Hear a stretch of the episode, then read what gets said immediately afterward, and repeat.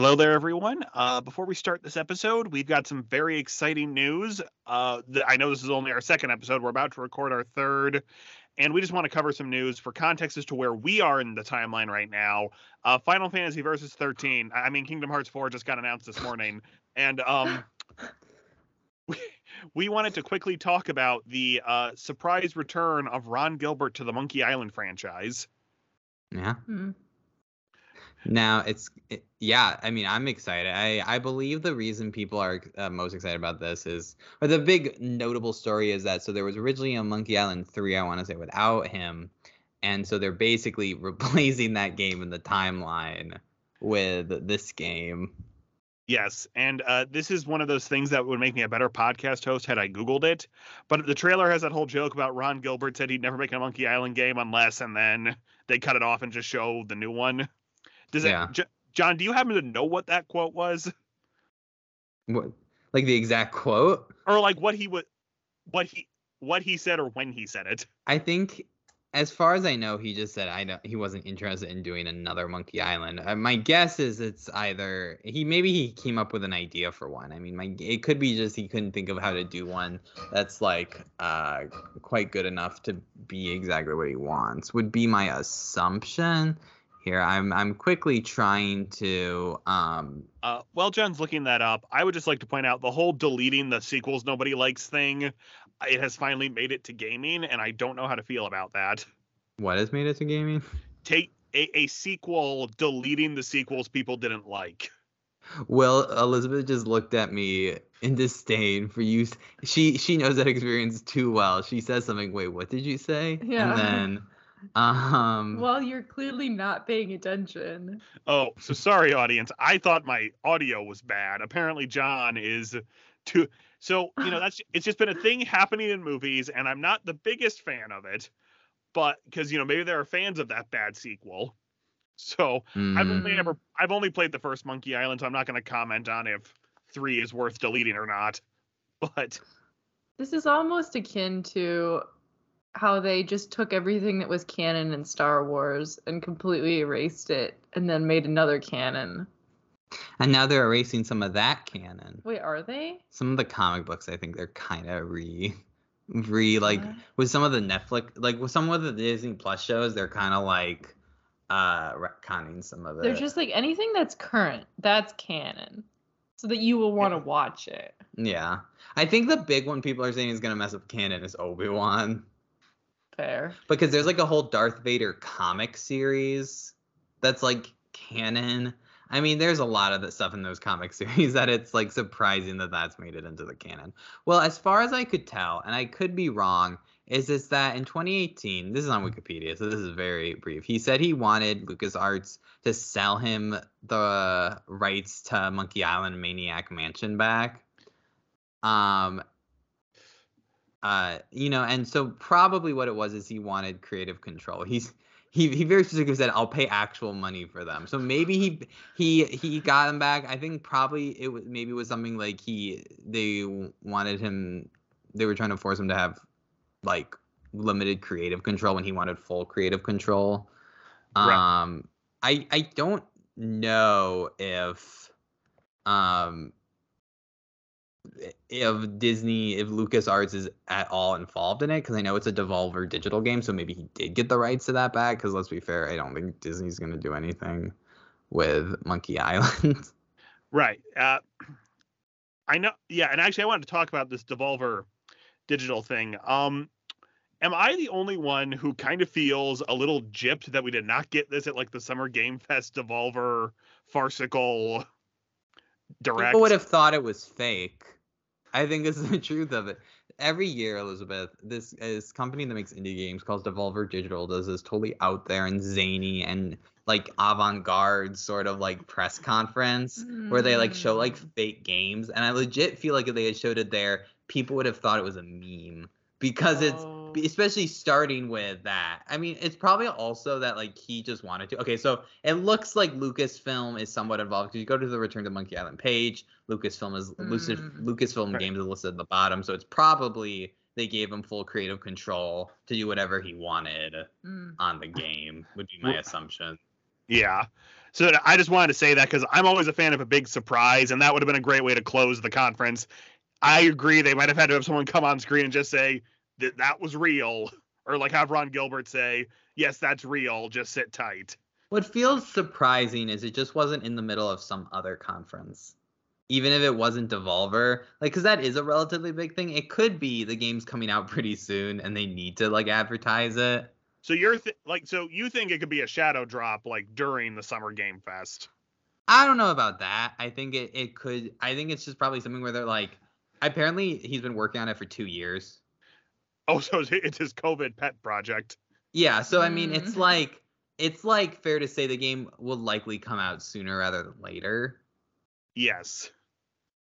This is like that author. Okay, I'm forgetting his name right now. Oh, Brandon Sanderson. Brandon Sanderson like came out with like three extra novels during COVID. It was and they're like- like selling it off in like some special giveaway. It was like in this a is akin to that. He's like, wait, I'll just go back to Monkey Island and make a new one. It's COVID. I think it was actually four and a half books. Yeah. It was like four full books and then some like other children's story that he's like, I don't know what I want to do with this one yet. Hmm. Yeah. So uh, I guess that means we're gonna move Monkey Island up the list a little bit. Uh, Probably we'll play the first one in like a couple months or something. yeah. Depending on when this new one launches, you know, we could try to what. Pro I just said that, so like I guess we'll do it in like a couple months. or well, I could hear you thinking in your head weeks and then like pausing and being like months and Yeah. I'm saying like if this new one launches in December, we'll have time to do both of them. If this new one launches in June, we might have to do a double episode Mm. just to be current. brutal. Okay. All right. Now please enjoy another Ron Gilbert game. Putt Putt joins the parade.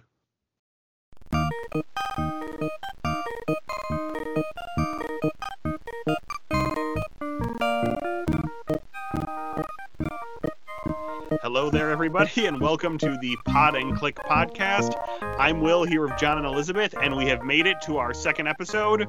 I would say that's quite an accomplishment, but that's just me. Well, originally, Will on the first take had said most podcasts don't get through the first episode, to which I questioned uh, this uh, statistic. But you know, we're we're gonna move past it. Yes. Uh, so before we start, a little housekeeping. Thank you for joining us for our second episode. And I would like to thank Elizabeth's friend Lauren for making a very extensive list of point and click adventure games. Some also not point and click adventure games that we'll definitely cover. I was initially going to say her thank you was to be on the podcast, but that is in no way, shape, or form a gift to anybody. So, uh, hey, Bernice, can you send her an edible arrangement? Okay, so today we're kicking off a series that will not be 50 consecutive episodes, but we are doing the complete humongous entertainment minus the backyard sports and the Blues Clues games because I couldn't find those. Um, Complete up until this podcast Almost. ends. almost complete. we will probably play Moon Base Commander though. What? They made the last game they made was some real-time strategy game. That's not point and click. Yeah, it's on a computer, so you're clicking. okay, what? Will's uh, greatly need to define Will our on the terms. second episode has greatly expanded the meaning of point and click. You're pointing the enemies and you're clicking at the enemies. Okay, you're you're right. Does Okay, this make Fortnite point and click? Yeah. You can point and click in Fortnite, Will. good point. We can go into the TARDIS now, so it's worth playing. Yeah, they did add Doctor Who. Really? Yeah. Okay, Wow. okay. so huma- we're gonna go through every humongous entertainment game that was Putt Putt, Freddy Fish, Pajama Sam, Spy Fox, and I think the one Fatty Bear game they made. So we're gonna start with a little history. Is everyone excited? Yay. Thanks for the enthusiasm. Humong- so Humongous Entertainment was founded by uh, Lucasfilm's legend Ron Gilbert. Can anyone Hmm. tell me what games he made? I don't know. I feel his like we saw him in the credits of And of we this saw him in the credits of this game, and I went, "Isn't he like a big game guy?" And Jon was like, "I don't think so." So he is the head programmer for Monkey Island and Maniac Mansion, which has now been re-released as Day of the Tentacle. Yes, I have heard of these. Wait, no, no, no, it, no, no, no, no, no. There's Maniac Mansion, and then the sequel is Day of the Tentacle. Oh, okay. Whoops. This is why you always ask Jon for gaming history and not Will. Um. Anyway, uh, just a fun fact: Steven Spielberg would call him for tips when he was stuck on Monkey Island. Hmm. Hmm. Maybe not a fun fact, but I, I always love stories like that. That's fun. And he helped pioneer the script creation utility for Maniac Mansion, or the SCUMM engine, which uh, simplified making these kind of games and allowed for more options, which leads to like the branching pathways and later games Humongous Entertainment would make. Mm-hmm. Uh, Not in this game. Yeah, I know. We're not the, the, the, we're not there yet. It will get better. Uh, it was also co-founded by Shelley Day, who was the director for Indiana Jones: Fate of Atlantis and the producer on Monkey Island 2. All you're telling me is this game should be better. Because I've heard these are some of the best, you know, these are some of the best point and click adventure games. Here, I'll hold off. I'll hold off. Okay. And then the name for the company was dis- was suggested by one of their coworkers, Tim Schafer. So let's Hmm. this is pedigree of the company, but Yeah. Uh, and so their whole goal was they would watch their little kids play adventure games that they couldn't who couldn't read and were probably just making up their own stories because you know like Monkey Island's very text heavy. So is Maniac Mhm. Mansion. Mm. So the first Hamster game in the microwave. Oh yeah. I've What? heard about that. The big thing in Maniac You- Mansion is you, you can, can cook. put- You can put the hamster in the microwave and cook it. It's pretty bad. Ugh. We'll get to that one eventually, I'm sure. So this is this is first game. Putt Putt joins the parade. Uh, Shelley Day invented Putt Putt as a bedtime story for a kid, where he would go on adventures. uh, You know, going to the store, going to the moon, time traveling, entering a race, Mm-hmm. mm-hmm. just Yeah. all all sorts of things. And that's that was their whole idea to create games that felt like bedtime stories that weren't necessarily educational. Because as Ron Gilbert put it, you're not reading your kid a math book at night. Maybe Jon is. I don't know. And eh, Shakespeare probably. oh, probably. And because of some weird legal issues created by the SCUMM Engine, do you know who published the first handful of Humongous Entertainment games? Activision. No. EA. Yep. What's that? I was like, if you're talking like that, it's gonna be a negative company. Yeah, EA's uh, not well loved. If this game were released today, there'd be DLC to make it longer. It's electro- It's called Electronic Arts. They do like Madden and FIFA and Battlefield. and- Oh, that EA. yeah. Like EA, like the two Yeah, yeah, yeah. letters. Okay. Right. And this company was also an advantage because children's software tends to sell longer because one, kids aren't waiting for Putt Putt Joins the prey to release, and there's always new kids coming in, and it they don't have as much value. They don't go on to the secondhand market as much. yeah. Mm. Okay, so first game. Now that we're done with our history, we'll come back to that. I'd like to thank the YouTube channel uh, Shadow Streak for making like a two-hour-long documentary about the history of Humongous, where I got most of this information. So cite your sources, kids. Very good. Okay. All right, so Putt Putt Joins the Parade was released in November of 1992 for MS DOS Very nice. and sold about uh, 60,000 copies in its first year, which is pretty good for that time and that kind of game. Putt Putt sets off through Cartown, mowing lawns and delivering groceries for his friends and neighbors to pay for a quick car wash. Along the way, Putt Putt clears obstacles, helps find a missing child, and begins a close friendship with a puppy named Pep. He returns to Spo- Smokey just in time for the beginning of the parade and happily leads the line of cars and their pets through the streets. Okay. That was pretty thorough. It's basically it. everything that happens. let me let me say this. I recognize it can take a lot to make a video game. I fully recognize that. But I look at this game and I look, especially let's consider the mowing mini game, and I think I could have made this game. and I don't say that like I'm not okay. Let me let me phrase it. That sounds really bad.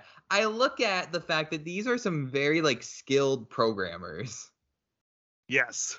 who made this game, and I assume they're you're, they made this game after those other games you talked about.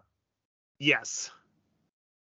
It seems like either they made this game very very quickly, which is possible,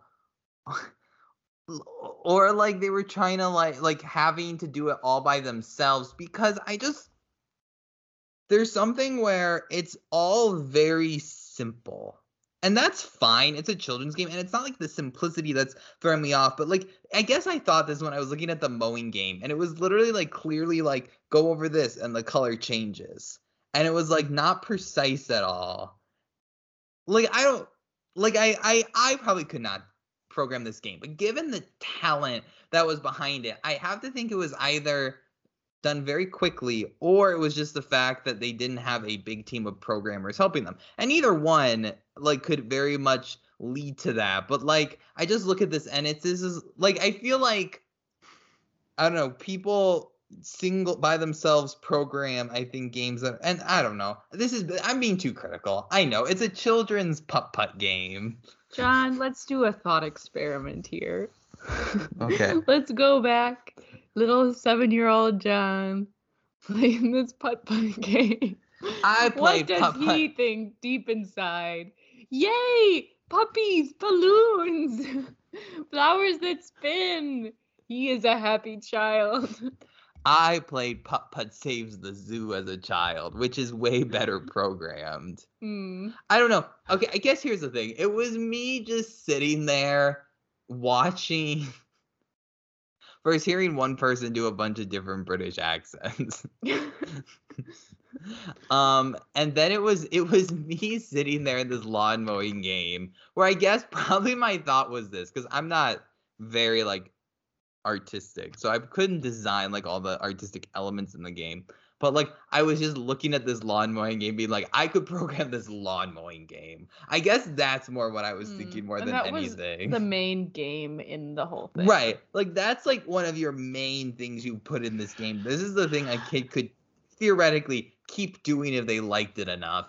And it was just moving a place to like cl- clicking this point in the grass and having him go there and clicking this point. Not Nancy Drew level. Let's just say that. Yeah. Okay. Well, thank you, Jon, for that uh, very interesting conversation about the game. I have something that maybe is less overall just like this is bad. I have an actual something that was saddening to me. Please So, go ahead. We had gotten, you know, Jon was like, let's do the bare minimum in this game. It was already like only taking us a half hour. And he's like, we only need two coins. And I'm like, no, Jon, we need to color our car for the parade. This is going to be super fun. So we do more mini games, more of the lawn mowing. Maybe that's why he's ranting about the lawn mowing. And what happens is I go, okay, well, should we you do the car wash first, or should we do The color. the thing. color first? I'm like, well, let's wash our car before it gets a new paint job, right? That makes sense. We wash the car immediately afterwards. We go straight to the parade. We cannot like, "I'm color our car. Oh no, Really the same sad. the same thing happened to me, but in reverse because I went and got the paint job first, and then you don't even need. He's like the fire truck's like, oh yeah, I guess you don't need that shower anymore. What? Seriously? Yes, if you have Pep and the balloon by that point.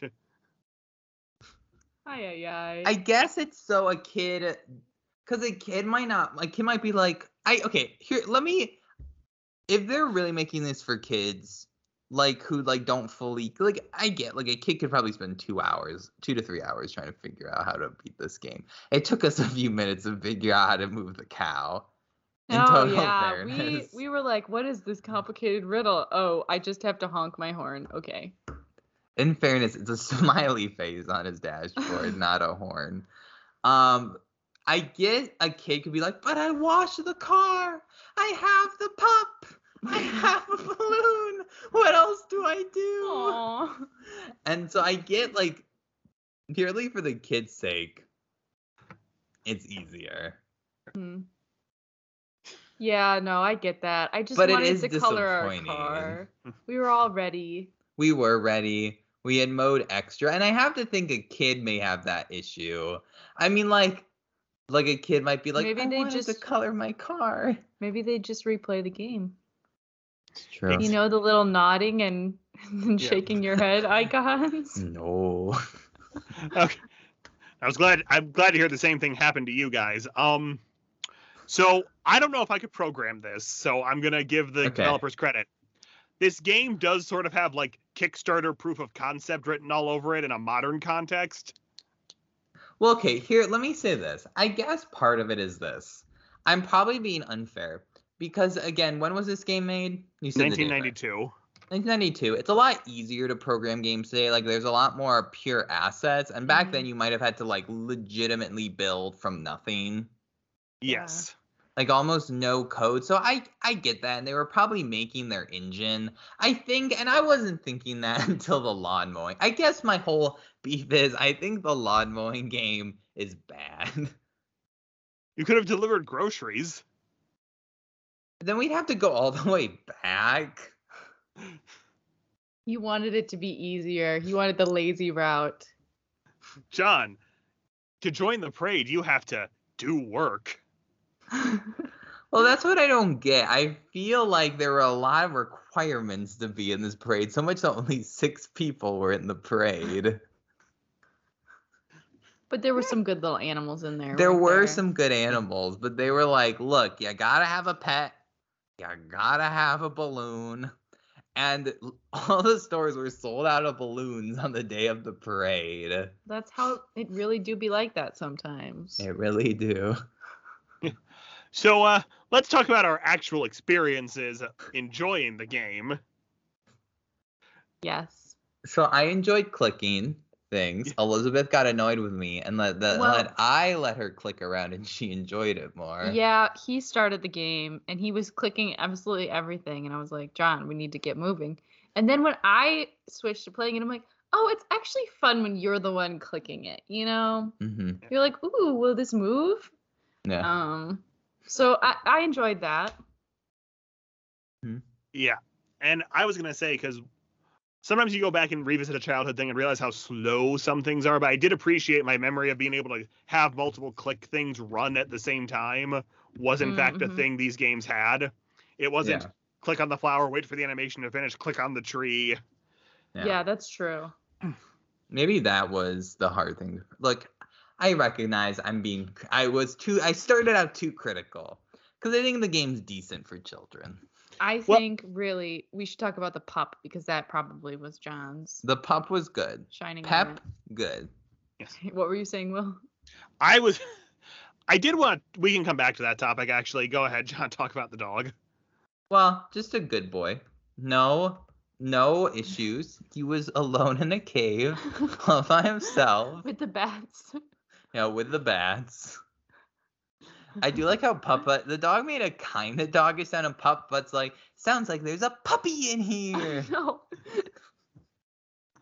it just kind of sounds like a generic animal sound. Yeah. Yeah. So I. Uh oh, the movie theater. Oh yeah. I mean, the car could be in a different place every time, so that's something. Oh, is that is it random? Is it? I I don't know. I didn't go back and check. Where was he in your game? Like up in the front to the far left. Ours was like towards the front to the left, but like more towards the aisle, right? Yeah, like so the top maybe, right of the screen, but not right in the corner. maybe is random. Replay So- value. Yes, replay value. Now, because these are kids' games, we Jon got a little harsh there. Let's be I fair. did get harsh. I realized how harsh I was when I thought of the logistics of me programming this game. I was like, I probably couldn't program this game. Or okay, I could program this game now. I could not program this game in 92 when they programmed it. I think I had I had to put it in context that this game is 30 years old. And it was a lot harder to program a video game back then. Yes, I in high school I took this Python programming class, and we did actually program our own game. But like you said, there's like a whole program that Yeah. will just let you do that. Mm-hmm. Like it has all of the things that you need Yeah. versus like back then it's not like people are making these off of like a ready built program. They're just Can we scratch. can we play your game on the podcast? I don't know if I have access to it anymore. I was just thinking that. What Ooh, was it? it was a little you were a little dolphin and you have to like avoid like eat the food and avoid like Mm. the like I don't know if there were sharks or something. You know, there's a an actual game that's that. I know it's basically I made something like akin to one of those games. Ecco the Dolphin. What? It's literally a dolphin. Yeah, Oh, that's what I mean. Ecco the Dolphin. Maybe think- maybe it, it was like subliminal messaging and I like had heard of it. And then there's Ecco Two, like Ecco Two, like Tides of Time or some weird thing like that where he fights aliens. Ah. Do you have these cartridges, Jon? I think I maybe have Ecco the Dolphin. so- It's on like Steam. I mean, it's like a first party Sega Genesis game. Yes, Jon has a lot of rare games because we had a very irresponsible secondhand game store where we grew up that priced games very low. Like their copy of Earthbound was sixty dollars. That's not okay. Lies. First off, that's not at all true. My copy of Earthbound bought was hundred dollars, about what the price of North goes for. I didn't even buy it at that store. Oh, you did it. Whoops. We have to recognize the fact Will likes to exaggerate stories sometimes. Or I just have a bad memory. I think the better instance was a lot of first party Nintendo N64 games were like fifth like Mario 64 was like sixteen dollars or something like that. Yeah. And like Mario Kart was like seventeen dollars or something like that. Like stuff that's I, it could have just been when I bought it, but that's beside the point. Let's let's Yeah. actually the reason I was able to I think where this whole podcast could be subtitled "Figuring Out Why Jon Disliked the Mowing Game." We also have to go back to as Oh. when Will and I were children. Oh no. no. We ran a lawn mowing business together, and it brought back flashbacks of I was like, wow, me moving these and missing tiny little strips is just like how Will used to mow the lawns. No. I did not- didn't have bad programming as an excuse. I did not miss strips. I went back and got them. Well, let's be. Well, and then so there was one time an incident where you know I may have not told Will how much we were being paid for a certain lawn, except I would often stay back for several for like ten to twenty minutes and have to clean up the the grass residue he left scattered about the yard. So you know that's that's one factor. And then he found out we were getting paid an extra ten dollars. And when he found that out, I confessed and paid him back. But for the last three years, anytime Will has tried to to say that he owes me money, he's like, it's payback for the lawn mowing. And I feel like this has caused a bitterness, a deep seated bitterness towards me for any lawn mowing situation. So when I saw this was a problematic lawn mowing game, I feel like I unjustly took it out on this game. okay. Huh. I will say I have heard this story multiple, multiple times at this point. I'm gonna subtitle the podcast at Putt Putt Goes to the Parade or Why Jon Hates the Lawn Mowing Game. Sure. Why Okay. not? So the point I was going to get at before we went down that rabbit hole. So this is a game for kids, so we should at least to some extent look at it that way. So I want to ask two questions. If you were 3 to 6, so the target age range of the game when it came out and played it, would you enjoy it? And if you had kids in that age range, would you want them playing it? I would not say six. I would say three. I would enjoy it. Three or four. I think I would enjoy yeah, I think I'd enjoy it because, you know, part of it even I feel like as a kid is just if you like the vibe of it and Mhm. the graphics. And like you were saying, Will, like you can click multiple things, like have all the flowers dancing or like different Mhm. things like that. So I feel like it would be fun. I feel like it would f- still feel short if you were a little older. That's what I mean. I feel like if you were three and this was like one of your first video games, I feel like this would be good because you're it's very simple and very basic and you're trying to figure it out. And that's the demographic they're going for. I think they probably succeeded. I still have issues with the lawn mowing game, but that's beside the point. I feel like six. Like what's the game labeled for? Like 3 to 6. game- Okay. I feel like six would be a little old. I mean, maybe you've never played a game before, but I feel like six year olds are probably at this point, if they're playing like humongous entertainment games, are probably playing either some of the later Putt games or something like Spy Fox. Yes. Uh, so I would say, I think it's because of its brevity. Now, I'm not thinking about this through the mind of a three year old, so maybe having to use the magnet to get the nails would not immediately come to my head. Mm. But I do. I, I would also say it was 1992. It was their first game, so they probably didn't want to make something too big. But if you have a family computer, your kid probably isn't getting a lot of computer time, so a game that's short is a benefit. That's, oh, true. that's true. Especially because it's hard to figure out how to save the game. Yeah. You hit S. A kid doesn't think like that. Maybe a kid thought like that in 1992. S save. Maybe they read the instructions. Oh wait, the whole point is kids can't read. Um.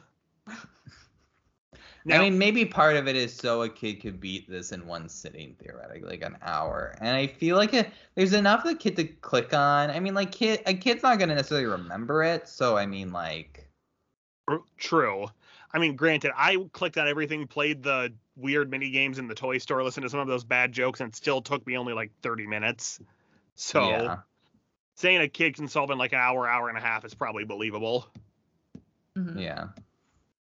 I know. I mean, like, right? If you're, I would say if you're not used to, if you're not used to uh video games, I think it would take you a while. I think even if you're six, I think it may take you a little bit. But I think the story is not.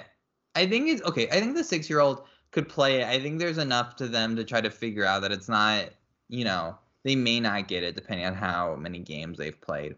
But I feel like the story may not catch a six year old's attention. I feel like maybe Maybe I'm overthinking six year old. I'm thinking, I guess I'm thinking like a six year old boy. Like Putt-Putt saves the zoo. They're like animals. Putt-Putt travels in time. Time travel. Putt-Putt goes to the moon. Moon. I guess I guess I think what you're getting at is there was not like an extra wow factor to it. Yeah. Like I feel like as a child I liked games where it's like, "Oh, I can like color something." Or I can like, "Oh, like we're saving animals." Or mm-hmm. like I don't know. There was some sort of extra factor like, "Oh, there's these fun puzzles in the game that are colorful and like Yeah. matching games or something." Like this didn't doesn't have like all it has is the lawn mowing game Yeah. and clicking on stuff. mm-hmm. So I guess there isn't as much of a wow factor if you're not like already just enchanted by the world. Right. And because the plot is like, I guess a six year old would like a parade. I guess in fairness. But like, it's not even like it's like a super like ex- like like uh, my point is I'm looking at like later putt putt game. The puppy does help. But I'm like looking at later putt games. It's like enters a race, and a race is something like, oh, cool, we're working towards like a race, and that's like fast and cool. Oh, we're going to the moon. We're going to time travel. We're going to the zoo. Like, I guess like a parade is in that level for children. I guess I never was that into parades, which could be part of the issue. All of Jon's issues are deep psychological childhood issues. I guess I mean more for replay value. If you're talking about replay value, Did you have something to say, Elizabeth? No. No. Well, and actually, that'd be my thing for replay value. Assuming this game was like twenty to thirty dollars, it's kind of a rip because there's no reason to replay it. Well, the Yeah. thing I would say a kid maybe like if they that's what I mean is if a kid liked the idea now. like oh I love the parade. I love go- getting to the parade at the end. I love like doing all these things in the game. I feel like there'd be more replay even if it was the simplistic of puzzles and story. My issue is I just I'm trying and I think like a 3 or 4 year old would maybe like oh I like I really like putt putt and like put it in again. I wonder if around six, if you have more than one game, Right. if like the other games would just be more appealing. Mm. Yes. Now, Will, I have a question. How exciting was the color your car thing? Did you just pick a color? You picked a color, a brush came down, and it painted you. Oh. See, because that could redeem it in my mind. I think little me was like arts and crafts. And so if it was a fun game where you could paint the car, then I might play it multiple times just to paint my car different colors. Right. See, see, this is why it's well, good see, to have a that that's part, let me say this. That could have like part of the thing of the fact that if you have the balloon and dog, it cuts off. A kid may enjoy trying to get different colors. That's true. That might be something like a kid actually like latches onto. But if you collected the dog and the mac and like the dog and like the um balloon, Balloon. already, you're basically kind of out of luck. And actually, this is why we're glad to have Elizabeth because like the arts and crafts, customize your own thing stuff is stuff I always skipped over. So Yeah. it's good to have someone who's excited about that kind of thing. yeah, I feel like definitely as a kid I was I was into that sort of thing. Yeah. Mhm. So right, the the painting isn't very exciting, but I, I kind of agree. It, for a first game, it's really good. I feel like if you've played any of the other ones, it's like, why would I pop this in?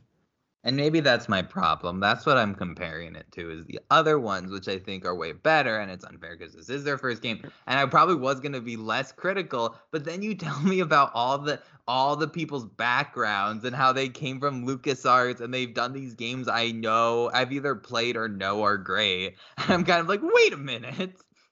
I wasn't gonna go in so critical, and then you were like, "Wait a minute!" I was thinking these are people who, for the first time, this was like their first game. You know what? Let's give them some credit. Maybe they are better at getting themselves into the mind of a child than Jon is. Probably. And maybe they were like definitely like dumbing it down for like, okay, like here the kids aren't gonna understand this. We need to make it super simple.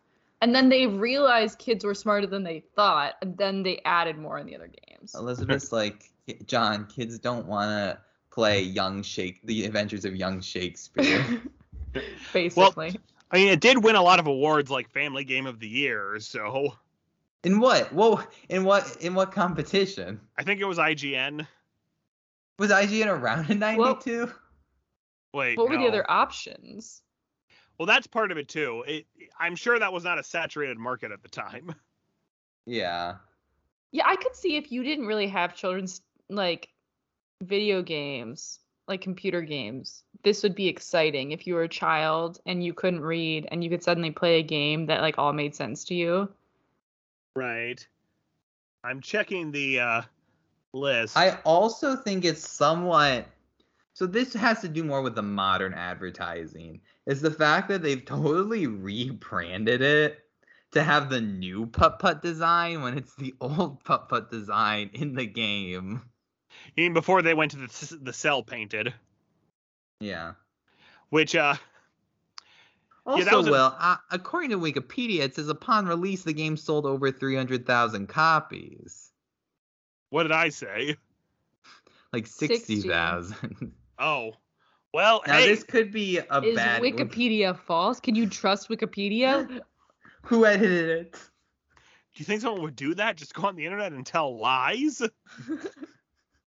Okay, sorry, You but think we yeah, got that Arthur reference then, Will? no, that, that that is a good point. That on Steam, it's the new putt putt design. I don't think it matters, but I could see it throwing a kid for a loop. Yeah. Like I remember being three or four, and it didn't look like it did on the box, and it threw me for a loop. Yeah. Now, all I'll say is this it won in the Choosing Children Software publication. It won the 1999 Best Picks for the Holidays Award. And then Sesame Street Parents gave it the 1997 Reviewer's Choice Award. That's pretty far is- I know this is all very weird. These are all like after, like way after it came out. Like CES, computers, inter. Yeah, that's I always forget. what Maybe they were- Computers Electronics Show gave it like a top. uh, Gave it a 1994 Innovation Showcase Award winner. So this is all rather. There's a lot of. There's a lot of like. Maybe it- maybe it probably got a. My guess is it got a soft release. Oh no, here's what it is in 92 it came out on ms dos in 93 it came out on 3do and then in 95 it came out on mac and windows That would do it. so probably a lot of those were more the mac and windows versions Yes, I'd love to see the DOS versions, but eh. Am I just criticizing the DOS? I don't think so. okay. All right. Anything else we'd like to say about the game? I think we've exhausted. We've talked about it for just about as long as you can play it. You're right, Jon. We did talk about it actually now longer than it takes to play the game if you're playing it the way we were. All right. So, next time on the podcast, when we do the complete humongous entertainment, we will be doing Fatty Bear's birthday surprise. Who knows when we will do that one? But that I look on feel. I worry I am gonna have similar opinions. Now I so the reason we're doing this is kind of our kickoff is I one time on Steam all the games were like $15 for the bundle. So I've already played this one. Uh it's not amazing, it's not an all-time classic. It I think it's designed a little better. okay. Hmm. Save it. Save it for the uh, thing. And join us again next week or in 2 weeks from now when we will be covering the LucasArts Tim Schafer classic Grim Fandango. yes. Fun. I can finally beat it. Wait, you never finished it? I've I've played through half the game twice, and for some reason, and some I've always just never finished it. Now I really liked it both both times. People don't attack me. There are the putt putt fans are already about Okay, to can attack this. me. Okay. Were you doing it on PC or the remaster? I've done both. Okay. Oh, by the I way, I had a physical copy of Grim Fandango. I probably still do have it in a box somewhere before they had re-released it. Oh, okay. But uh, yeah, for anyone who is playing along with us or is like wants to just dive in, we are going to be playing the remaster. I assume I'm playing the remaster. I'm Jon might to Jon might bust out his old Windows. Well, it's probably in a box in the attic, states away. Okay, yeah. So we're playing the remaster. Uh, so anyway, I'm Will. I'm Jon. I'm Elizabeth. We'll see you next time.